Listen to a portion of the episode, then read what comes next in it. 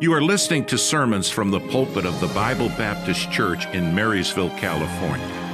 We hope you will be blessed as you listen to another practical message. Blessing. Thank you for that. All right. Keep your Bibles out. Hebrews chapter number six. And let me encourage you keep your Bible out, follow along, take some notes. Uh, this last week we started chapter six and uh, just uh, getting into the necessity of growing in our faith. And you know, if we're going to grow in our faith, it's going to take some work, and it's going to take some study, uh, and it's going to take some insight. And so here tonight, we're going to we're going to be in the book tonight and looking at verses. This passage of scripture that we just read a few minutes ago is probably the most misunderstood passage in the Word of God. Uh, this is probably the most debated passage in the Word of God. And so, with that, uh, we want to make sure that we are uh, keeping things in context. So, uh, of course, this uh, passage it immediately follows that admonition, the teaching, the chastening of, of the, the apostle here as he is writing to believers and telling them that they've got to grow in their faith. They've got to grow. They've got to, they've got to mature. If Paul, I believe Paul was the writer here, if Paul was standing here, he'd be saying, grow up. Have you ever looked at a teenager and said, grow up? Have you ever looked at another adult and just said, grow up? Now, spiritually speaking, we got to grow up. We got to grow up. We, we've got to we've got to quit just being content with being saved. Now, I'm thankful that I'm saved. I'm thankful for the doctrines I've been taught. But just the basics are not where we're supposed to stay. That's why last week we preached the message, let us move on. And with that, it's that moving forward, it's that growing. And so uh, here, that's what we need to do. Colossians 2 7, our theme verse of the year, rooted up and built in Him and established in the faith as ye have been taught, abounding therein with thanksgiving. Uh, go back to Hebrews chapter 5, and we'll look at, we're going to look at a lot of Bible tonight. And it'll be on the screen. But if you have your Bible, get it out. Let's walk through it. See it for yourself. Uh, put some jots, some underlines, some cross references. It'll be a help to you. Hebrews chapter 5, verse 12. For when for the time ye ought to be teachers, ye have need that one teach you again, which be the first principles of the oracles of God, and are become such as have need of milk and not of strong meat. For everyone that useth milk is unskillful in the word of, un, of righteousness, for he is a babe. But strong meat belongeth to them that are of full age, even those who by reason of use have their senses exercised to discern both good and evil. So, the continuation of that same message uh, is where we're at in chapter number six. Uh, it's a continuation. It's not separated by chapter and, uh, and, and verse number classifications. Uh, we, we look at a chapter and it's like, okay, that's the end. Uh, I stop reading till next week or till next, uh, the next time I open my Bible up. That's not how the Bible works. The Bible is, was, a le- it was a letter, it was written as a whole. Uh, it would be sort of like if you had a love letter that was written to you. When uh, Deb and I were dating, she would write books. Uh, and I would write her a paragraph. Hope you have a good day. Uh, a sentence. Uh, but she would write books. I mean, it would just be page after page. And I'm like, what in the world do you say? and so uh, she would just keep on, she would keep on communicating, and she still does that. She keeps on communicating. She's smiling, it's okay. Uh, but uh, uh, anyway, that communication. And, and if she wrote a letter and she finished a paragraph, and I said, okay, I'll close that letter and then I'll come back uh, the next day and then start over at that next spot. No, it was a continuation. And the same thing here in the scripture, it's a continuation. Uh, it's, it's written out that way. So uh, we go to Hebrews chapter 6, verse 1. Uh, let's go ahead and read that. Therefore, leaving the principles of the doctrine of Christ, let us go on unto perfection, not laying again the foundation of repentance from dead works and of faith toward God, of, uh, of the doctrine of baptisms, and of laying on of hands, and of resurrection of the dead, and of eternal judgment. And this we do if God permit. Uh, and uh, this, uh, and this we will do, uh, will we do, uh, if God permit. This going on unto perfection, it's not if God is willing. If God permit. He's not saying, if God allows me to grow, I'll grow. That's not what he's saying. He is saying, if God gives me life, the opportunity to be able to continue in my growth. It's not that if God wills that I grow, it is God's will that you grow. It, and it's not that God is going to withhold the opportunities of growth.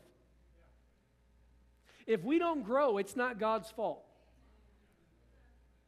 And sometimes people say, well, if God permits, I'll grow. No, that's not what that Bible is teaching us right there. What the Bible is teaching us, uh, put a cross reference, go to James chapter 4. Uh, and, and here, what we're finding is just the attitude of a mature believer is I have to realize and recognize that anything that I have opportunity to do is only at the, the grace and the, the opportunity that God gives to me. Uh, James chapter 4, verse 15. He said, For that ye ought to say, If the Lord will, we shall live and do this or that. So it, that is just a mature believer's mentality that if God gives me the opportunity to live, uh, I'm going to I'm gonna move on to that perfection. I am going to, to continue to grow if I am given the opportunity to live and, to, uh, and I have a tomorrow because we don't know what we have. Uh, uh previously in that chapter 4 of James, uh, the, the Bible tells us that what is your life? It is even a vapor that appeareth for a little time and then vanisheth away. We don't know what the morrow is going to hold. So, if God wills, if God permits, I will have a tomorrow. And if I have a tomorrow, then I'm going to work towards growing in my faith. It's, it's not going to be that my faith is hindered because God has not permitted me to grow. If I don't grow, that responsibility is on me. Amen? And so here, this is an attitude uh, of recognizing that without the Lord, we could do nothing. Uh, and so uh, this, this, this exhortation to grow would not been given if it was just que sera, sera. If it, if it was just uh, if it was just the attitude uh, of what will be, will be, then there would have been no admonition to grow and to leave the doctrines of, uh, of the principles of Christ. It wouldn't be to move on unto maturity if it was just, well, whatever happens, happens. Uh, so, so here, this, this attitude of uh, recognizing our need to grow, we're going we're gonna look at these verses, and I think they will be helpful to us. So let's go to our text now. Uh, we're still laying some groundwork. Uh, Hebrews chapter 6, verse 4 through 6. The Bible says, For it is impossible for those who were once enlightened and have tasted the heavenly gift and were made partakers of the Holy Ghost, and have tasted the good word of God and the powers of the world to come, if they shall fall away, to renew them again unto repentance, seeing that they crucified themselves the Son of God afresh and put him to an open shame. Now, is this passage where it says falling away is it talking about salvation?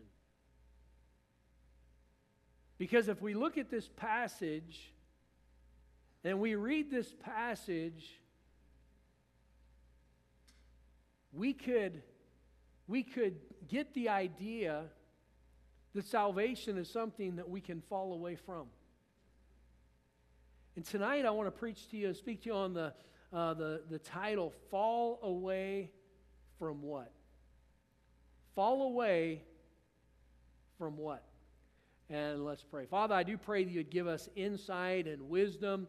Uh, Lord, these passages, I pray that you'd help us uh, to truly have some understanding and clarity in our thought. Help us to be able to rightly divide the word of truth. And then, Lord, I pray that you'd help us to settle uh, some of the concern that some may have as they read these passages. Uh, I pray that you would settle hearts. I pray that you'd give us the ability, those that should be teachers, to be able to uh, convey the truths of these scriptures to those that come to them asking questions. Help us to be able to rightly divide your word. So bless now, please, for Christ's sake. Amen.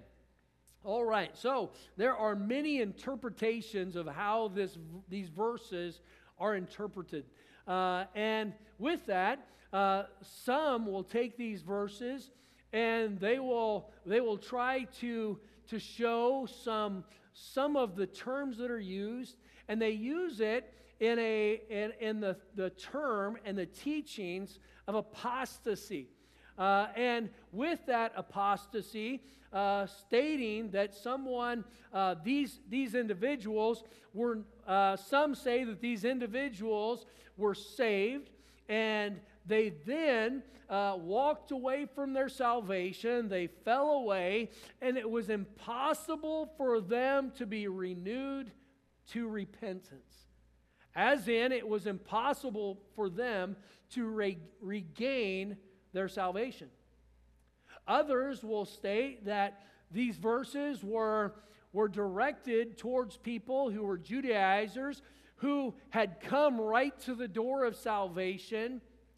They had, they had experienced some of the teachings of the Word of God, they had experienced some of the teachings and leadings of the Spirit of God, but they had never gotten saved and they rejected Christ. And then that they would, because they rejected Christ, they would never have another opportunity to be saved. But with that, I, I, have got a couple, a couple things that I, that I look at as I'm looking at these passages of Scripture, and, and I've got problems with those, those statements uh, because, first of all, you have to interpret Scripture with Scripture. Uh, Warren Wiersbe, uh, he made a statement. Uh, he said, We always interpret the obscure by the obvious. And when there is scripture, the Word of God is very clear, doctrinally speaking, then we've got to make sure that we don't take some obscure passage of scripture and then create a whole no, uh, new, uh, new doctrine. Uh, this is not some parenthetical uh, doctrine that stands all by itself, opposing the rest of the Word of God. The Bible does not contradict himself, itself. God is smarter than that. Now, I have contradicted myself, and I have made mistakes, but you won't find them in God's Word. Why? Because God is perfect, and His Word is perfect. People say, the Bible is full of mistakes. Show me one. And they always get quiet. Oh, they're, they're everywhere. Okay. Go ahead. Show me. You see, uh, God, God, is, God is a perfect God. And, and we don't have to rationalize to justify God. We just have to come and try to figure out what He has revealed to us. And in that revelation, we find that God has revealed himself several ways. God has revealed himself to us through his, through his creation. The heavens declare the glory of God, and the firmament showeth his handiwork. And, and we see how creation just, just shouts out that there is a creator. God revealed himself through his creation. God has revealed himself through his son. God has revealed himself through his word. And God has revealed himself through his Holy Spirit. And when we, we look at the revelation of God to man, then we have to come to the Word of God and say, okay, help me understand what you have for me here. And so uh, when we look here at these, uh, these different uh, uh ideas that you can lose your salvation, the Bible is very clear that salvation is eternal. Let me say that again salvation is eternal. Salvation is eternal. You can't lose your salvation. You can't. You can't lose your salvation. There isn't anything you did to get it, and there isn't anything you can do to lose it. Salvation is eternal. let me tell you something. We have to grab a hold of that because if we can't grab a hold of our eternal security, we will struggle with everything else in the Christian life because we'll keep coming back to it. If I can't trust God for my eternal being, then I'm going to struggle with my temporal being. If I can't trust Him with my eternity, then I am not going to trust Him with my finances. I'm not going to trust Him with my marriage. I'm not going to trust Him with my, uh, my relationships. I'm not going to trust Him with my life. So we've got to get this eternal security thing nailed down. Now, the Bible has it nailed down. It's nailed down. Do we believe the Bible? Do we, do we believe the Bible? All right, so let's look at it here. Let's look at some verses. Because if, if this verse is saying that, that salvation, if this obscure verse is saying that we can fall away from our salvation, then our Bible is not true. I didn't say our Bible is not true. I said if we can lose our salvation, then our Bible is not true.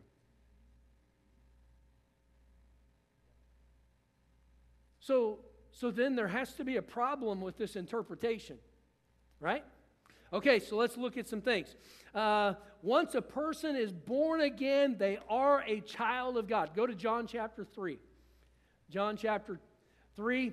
Uh, and as you're going there, John 1 12. But as many as received him, to them gave he power to become the sons of God, even to them that believe on his name. Uh, but once a person is born again, they are a child of God. John chapter 3, look at verse number 1. Here, Jesus himself is witnessing to a man. All right, do you think Jesus is going to give a clear explanation of salvation? Are we awake tonight? All right, so so here Jesus is going to explain salvation to a religious man. And so Jesus is not going to confuse anything. He's going to make sure it's very clear. Uh, verse number one there was a man of the Pharisees named Nicodemus, a ruler of the Jews. The same came to Jesus by night and said unto him, Rabbi, we know that thou art a teacher come from God, for no man can do these miracles that thou doest except God be with him. And Jesus answered and said unto him, Verily, verily, I say unto thee, Truly, truly, is what he's saying. Truly, truly, I say unto thee, except a man be born again, he cannot see the kingdom of God. Look down at verse number five. Jesus answered, Verily, verily, again, truly, truly, I say unto thee, except a man be born of water and of the Spirit, he cannot enter into the kingdom of God. That which is born of the flesh is flesh, and that which is born of the Spirit is Spirit. And so marvel not that I said unto thee, You must be born again. So here we have the two births that are being laid out the natural birth being born of the water, then we have the spiritual birth that being born of the Spirit. And if you're saved, you are saved because you were born again. Uh, a spiritual birth. Just like there is the natural birth, there is a spiritual birth. The term being born again. Uh, and if you have not had a, the experience, experience of salvation, then you need to get saved. And I'm not saying that salvation is a, uh, a some type of emotional experience, but salvation is an experience.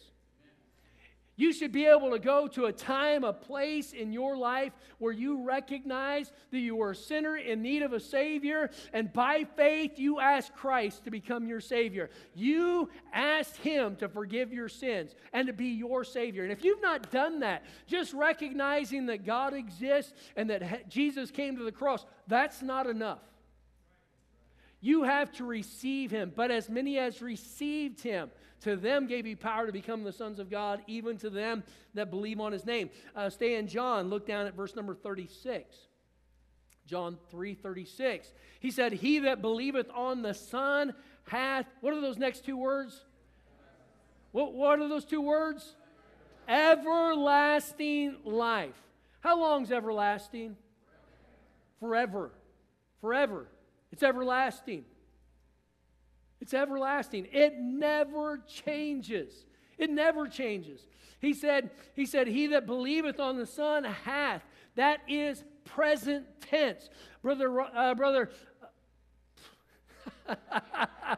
Brother Rosal, Brother Ken, you, if you have asked Christ to save you, you right now possess everlasting life.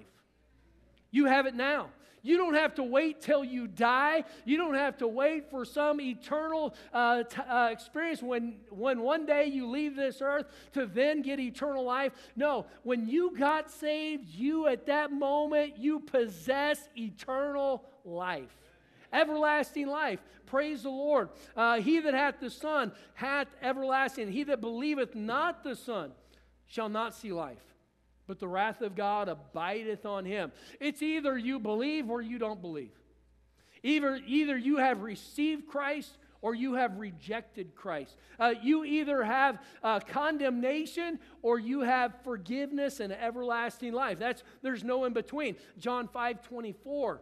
John 5 24. I know a lot of verses, I know they're up on the screen, uh, but I want you to see this in your Bible. And it should just, as, as you're holding that Bible and as you're reading these scriptures, they should just bring peace to your soul if you are a child of God. If you're not a child of God, these should create an appetite, a hunger, a desire to have that salvation and it's worth having. John 5 24, Verily, verily, I say unto you, he that heareth my word and believeth on him that sent me hath, what are those two words? Everlasting life, and shall not come into condemnation, but is passed from death unto life. John chapter 10. John chapter 10.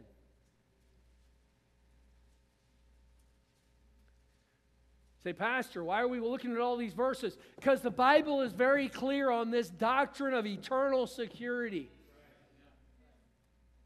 John chapter 10, look at verse 26. But ye believe not, because you're not of my sheep. As I said unto you, my sheep hear my voice, and I know them, and they follow me. And I give unto them what? Eternal life, and they shall never perish never perish. Neither shall any man pluck them out of my hand. My Father, which gave them me, is greater than all, and no man is able to pluck them out of my Father's hand. I and my Father are one. Let me tell you something. You could not get out of the hand of God if you wanted to. People will say, well, you know, uh, you can't really lose it, but you can walk away from your salvation. You can't walk away from your salvation. For you to get out of the hand of God, you would have to be stronger than God the Father. You would have to be stronger than God the Son. And you would then have to be able to get out of the hand of the Almighty. And let me tell you something we couldn't get out if we wanted to get out. We couldn't be unborn if we wanted to be unborn. Just like you can't be unborn now. You're born, you're here. And once you receive Christ, you're a child of God. I remember as a teenager, this is, this is how stupid this teenager was. I remember feeling so convicted. I, I decided I wanted to go back towards my old life as a teenager. And I started going back, and the guilt and the conviction, the conviction was so strong. I was miserable. I mean, just thinking about going the wrong way, I mean, I was miserable. And I remember laying on my bed thinking, I wish I had never got saved. I can't have any fun anymore. Now, that's stupid. Uh, but that's how stupid this guy was. I, I remember thinking, man alive, I've got so much conviction, I just can't get away from it. Uh, if I wouldn't have gotten saved, at least I could have gone out and done whatever it was, the sins that I was wanting to uh, get back into. But let me tell you something the Spirit of God would not let me go. You know why? Because I was a child of God. I'm a child of God. Romans chapter number 8. Romans chapter 8. We're not bored of the Bible tonight, are we? Romans chapter 8. This is another passage that people have problems with. The, the Calvinists have problems with this passage of Scripture. The Bible doesn't have problems with the Calvinists. The Calvinists just have problems with the Bible. And so here, uh, Romans chapter 8 and verse 28, the Bible says, And we know that all things work together for good to them that love God, to them who are the called according to his pur- purpose. For whom he did foreknow, he also did predestinate to be conformed to the image of his Son, that he might be the firstborn among many brethren.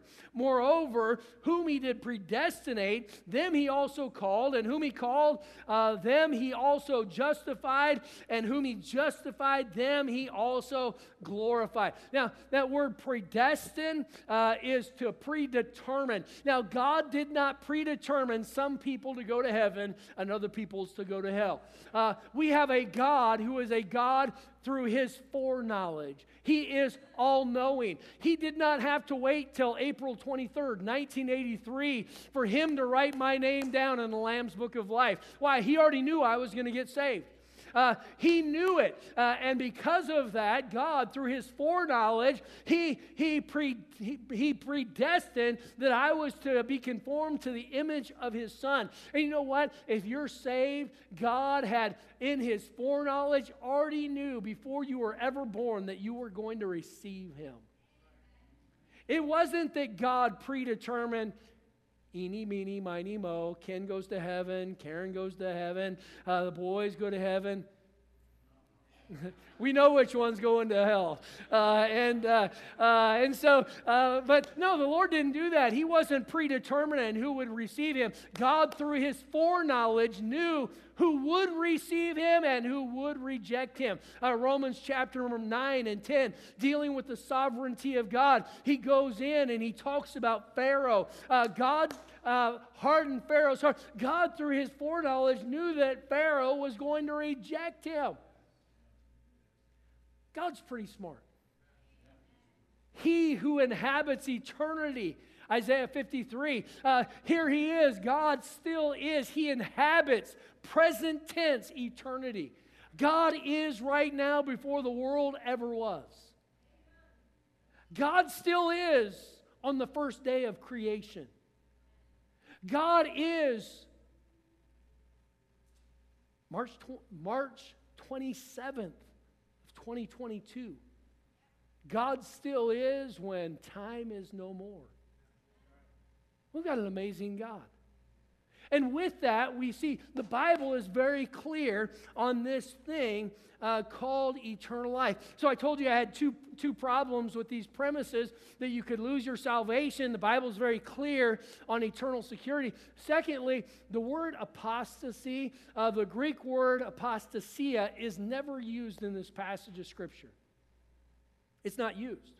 And so for for those to uh, attempt to uh, attach apostasy uh, to this, uh, it is, it is, it's not even a word that's mentioned in this uh, passage of Scripture. The word for fall away in Hebrews chapter 6, go back there, Hebrews chapter 6, the word, uh, the word fall away, uh, it's one word, those two English words, fall away, is one Greek word, parapipto, and, and that is a word to fall alongside.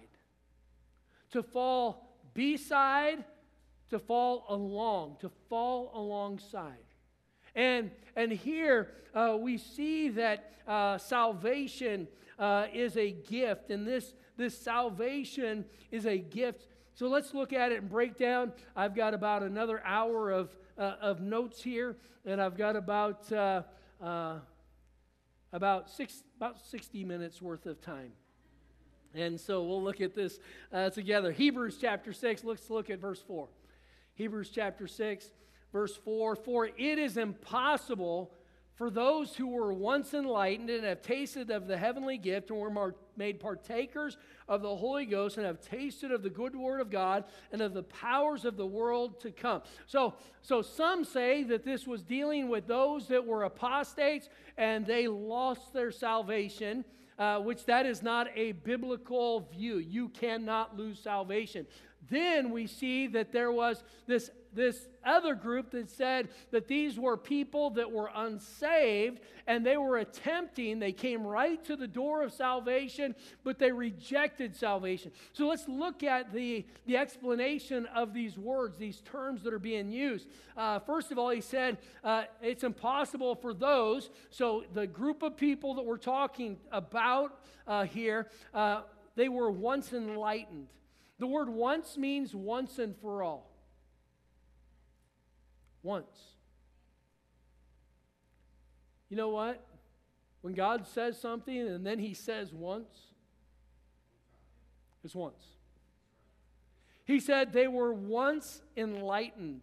The word enlightened, uh, photizo, it is the illumination. They were once, once and for all, illuminated. They were once and for all, uh, once, once for all, uh, they were enlightened.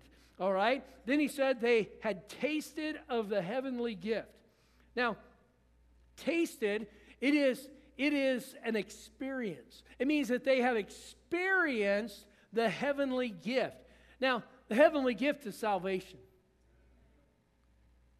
So here we see the people, those, they were once enlightened. The those, they were, they were those that had tasted the heavenly gift. Now, I don't know about you, but I've tasted the heavenly gift. Uh, salvation. Uh, what a gift. And the gift is not just forgiveness, the gift is not just heaven, uh, the gift is the Lord Jesus Christ. And when you have received Him, that's what salvation is. And here, uh, they tasted of the heavenly gift. Uh, they were made partakers of the Holy Ghost. Now, partaker, it's receiving a share of something. So these individuals, they had received uh, a possession, they had received something, the Holy Ghost. Uh, if you receive the Holy Ghost, you are saved.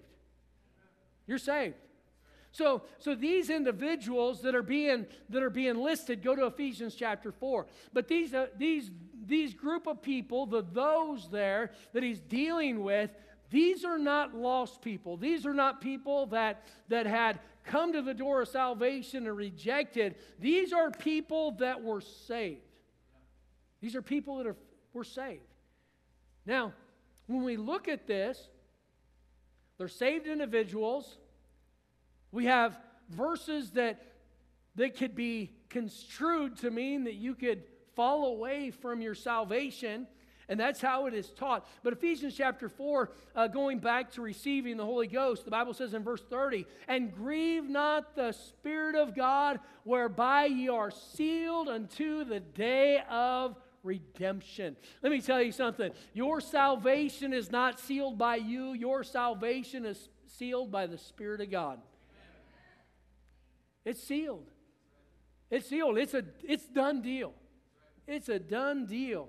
And what a blessing. Uh, the Holy Spirit. And the Holy Spirit is a person, the Holy Spirit is not a piece of something. It's not like we just get a little bit of him here and a little bit of him there. It's not a bunch of pixie dust that we're passing around. When you got saved, the Holy Spirit of God moved in. 1 Corinthians chapter 6. 1 Corinthians chapter 6.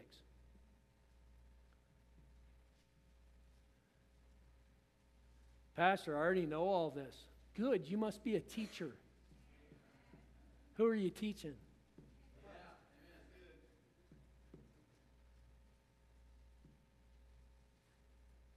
1 Corinthians chapter 6, verse 19, what? Know ye not that your body is the temple of the Holy Ghost, which is in you, which ye have of God, and ye are not your own. When you got saved, the Spirit of God moved in. One of the best ways to know you are a child of God is the conviction of the Spirit of God. That's how I got the absolute assurance of my salvation, is because I couldn't go back. And if I did, there was, it was miserable. it's miserable. I mean, it's just amazing what God will convict you about after you get saved. He doesn't just convict you about drinking and drugging, He convicts you about a whole lot of other things too, doesn't He? About thoughts, about attitudes, about envy, about jealousy, pride, greed. It's not just all the outside stuff. But these individuals, they had tasted uh, of the Spirit of God. They had tasted the good word of God, verse number five, Hebrews chapter six. They had tasted of the good word of God. That means that they had experienced the, the, the, uh, uh, the, the uh, uh, promises of God to man. They had, they had experienced that. They had received the word of God and they had experienced God's truth. This is a saved group of people. This is a saved group of people. So, Hebrews chapter 6 and verse 5 and have tasted the good word of God and of the powers of the world to come. The word powers there is the Greek word dunamis. It's the same word that we get the word dynamite from. And here he said that they have tasted the power of the worlds to come. They have experienced the, the, the power of the eternal down here in a life of the temporal. You know, only the believer lives for the by and by, here and now. What would, what would ever cause us to give 10, 15, 20, 30% of our income? What would, what would ever cause us to come to a building three days a week, three times a week? What would cause us to give up a life of what the world says is fun. You know why? Because we have tasted of the heavenly gift. We have tasted the, we have experienced the eternal, the power of the eternal to come, the heavens to come the experiencing the eternal, the, the heavenly down here right now. It literally means the possess, possession of the controlling influence of the heavenly. Being led by the heavenly.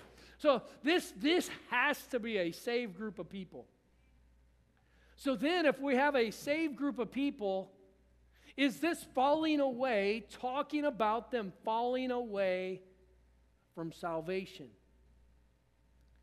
Are they falling away? Verse number six, Hebrews chapter 6, verse 6. If they shall fall away. Now, you got to remember, uh, go back to uh, verse number 4, uh, Hebrews. Let me find it in my Bible again. Uh, Hebrews chapter 6, uh, and verse number 4. Uh, the first four words here, for it is impossible and then if you skip down to verse number six, it's impossible. And then it gives some, some explanation of the people that he's referring to, but it's impossible for what? Verse number six, if they shall fall away.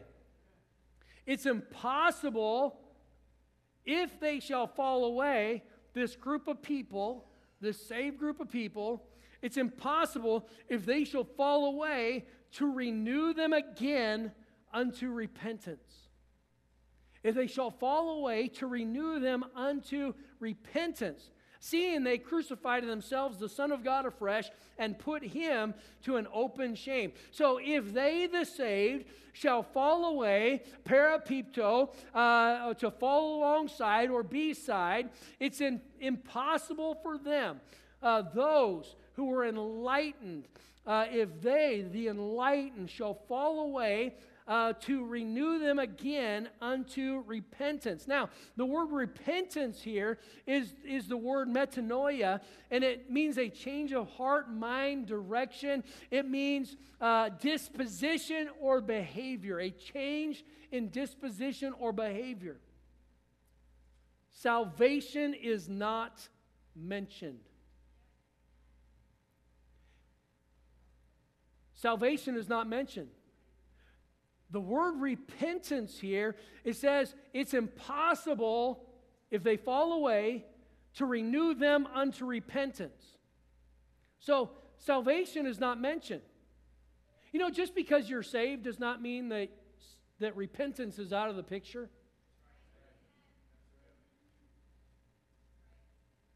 Repentance is part of the believer's life. Now, I don't have to repent to get saved again, that's established. I've already been born again. I am already a child of God. And so my eternal relationship with Him for eternity, that's already been established. My position is in Christ. But my relationship with Him now is determined on how I, how I treat Him and how I live. August 22nd, 1987, Deb and I got married. Being married, that relationship was established. But if I don't talk to her, let me tell you, I got some things to repent of.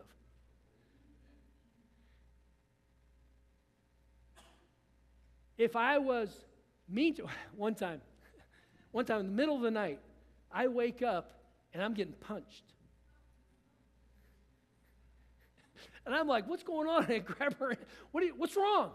She says, I said, honey, you're, you're, you're having a dream. And, and she's like, you are so mean to me. and I said, it was a dream. And she hit me again. but you were so mean to me. it wasn't even real. Beware. I know. I'm, I'm going to beware. You see, if I don't live right, our relationship is not right. If I don't treat her right, that relationship is not right. Repentance is not something that is absent just because you got saved. 1 John 1 9. 1 John chapter 1, verse non, number 9. 1 John 1 9. Bible says if we confess our sins, he is faithful and just to forgive us our sins and to cleanse us from all unrighteousness. This is not a salvation verse. This is a relationship verse. So, here, what we're finding, it is impossible to renew unto repentance here. He's not talking about salvation whatsoever. He is talking about a relationship. In 1 John chapter 1 and verse 9, uh, he says, if we confess, that word confess is the Greek word homologeo. It means to say, to say the same as, to say the same thing about sin as God would say. If we confess our sins to God, if we are saying to God and we are viewing our sin as God views our sin, if we are looking at our sin and recognizing that it's an affront against the holiness of the Almighty, if it is disobedience against God's leading in our life, and that we had willfully uh, engaged in something that He was not pleased with, we, we come to Him and we confess our sins. This idea that, that I can live any way I want and then say, sorry, that doesn't work. Just like when you mistreat somebody and they look over or they, they mistreat they mistreat you and then they look at you and say, Oh, yeah, I'm sorry. And you're like, You're not sorry. It's not real. But here, when we confess our sins to God, we are looking at our sin like God looks at it. Why is that? Because that relationship has to be reestablished. Not salvation, that is already a done deal, but, but having that relationship established with God in our life and, and having that closeness, nothing between my soul and the Savior. What a wonderful chorus that is. And, and, and that's what we desire to have. So, salvation here uh, is not mentioned. It does not say re- renew them unto salvation. You know, God used the word salvation in the Bible, He used the word saved. For by grace are you. Oh, you mean God knew that word? You mean He could have put it there if He meant it?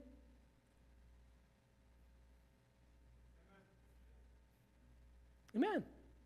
And let me tell you, the author of Hebrews was not writing this to try to confuse anybody about their salvation or their eternal destiny. He was writing this to help us understand that when we walk away from our salvation, as in the life of the believer, we walk away from the blessings, all the things that God has done for us, and we go back into a life and living as an unsaved person. We are crucifying Him afresh. That salvation that He had offered and freely given to us, now we just put Him right back on the cross as if we were not saved. It's not that we lost our salvation. It is that we are not living as that saved person. Remember, he's talking to people that are supposed to be mature. He's writing to believers that are supposed to have learned and grown in their faith to where now they are the teachers of other people. And he wanted them to understand the gravity of them walking away from the Christian life. He wanted them to see the, what happens and how God views it. He said, it, when a person is in that state, when they are crucifying uh, the Lord again, uh, he is saying uh, that uh, uh, if they shall fall away, it's impossible, is that they shall fall away to renew them again unto repentance. Now, notice here, after the word repentance, verse number six, what is that? What, what is that, uh, uh, that punctuation mark? It's a semicolon. So here we have two independent clauses. These, there could have been a period, and both of these independent clauses could have stood by themselves as a sentence. But they were connected by a transitional word. That next word is a transitional word. What is that next word? Seen. So he's now tying these two independent clauses together, and he's saying, because of this, seeing, let me explain it to you. He said the explanation is coming, uh, and with that, seeing, they crucified themselves, the Son of God afresh, and put him to open shame. Now, there's two key words here the word crucify and put.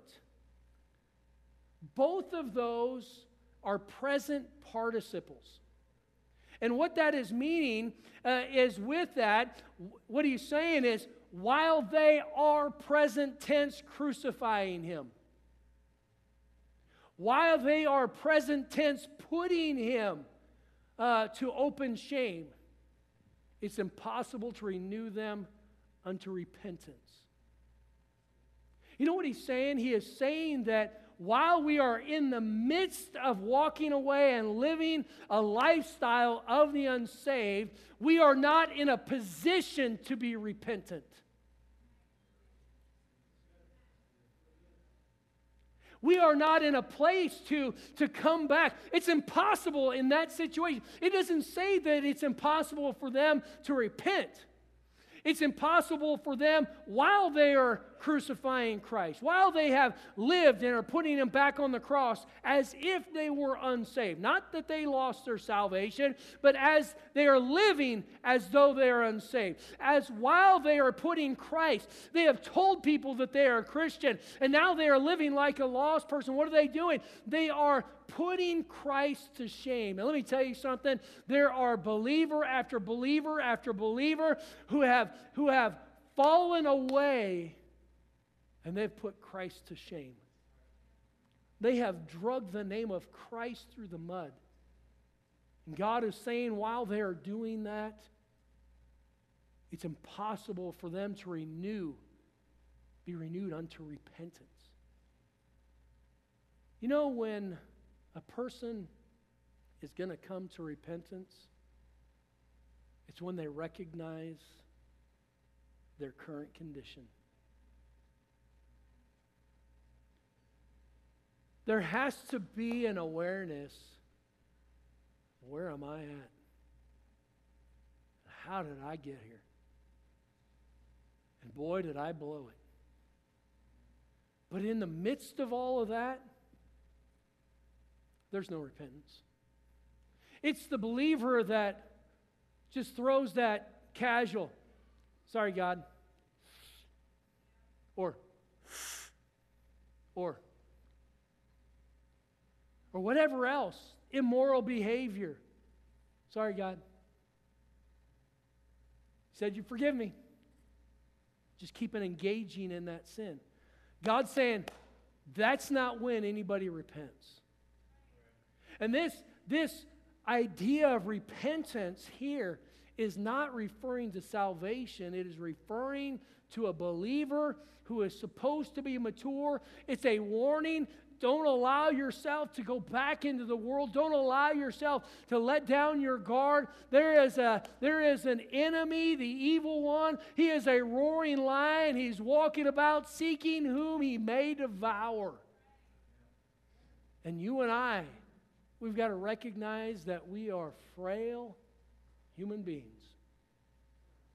And we need the Almighty to lead us and guide us. We've got to keep track of our, our own personal walk and not allow ourselves to get drawn back in the world. I was talking to somebody this last week.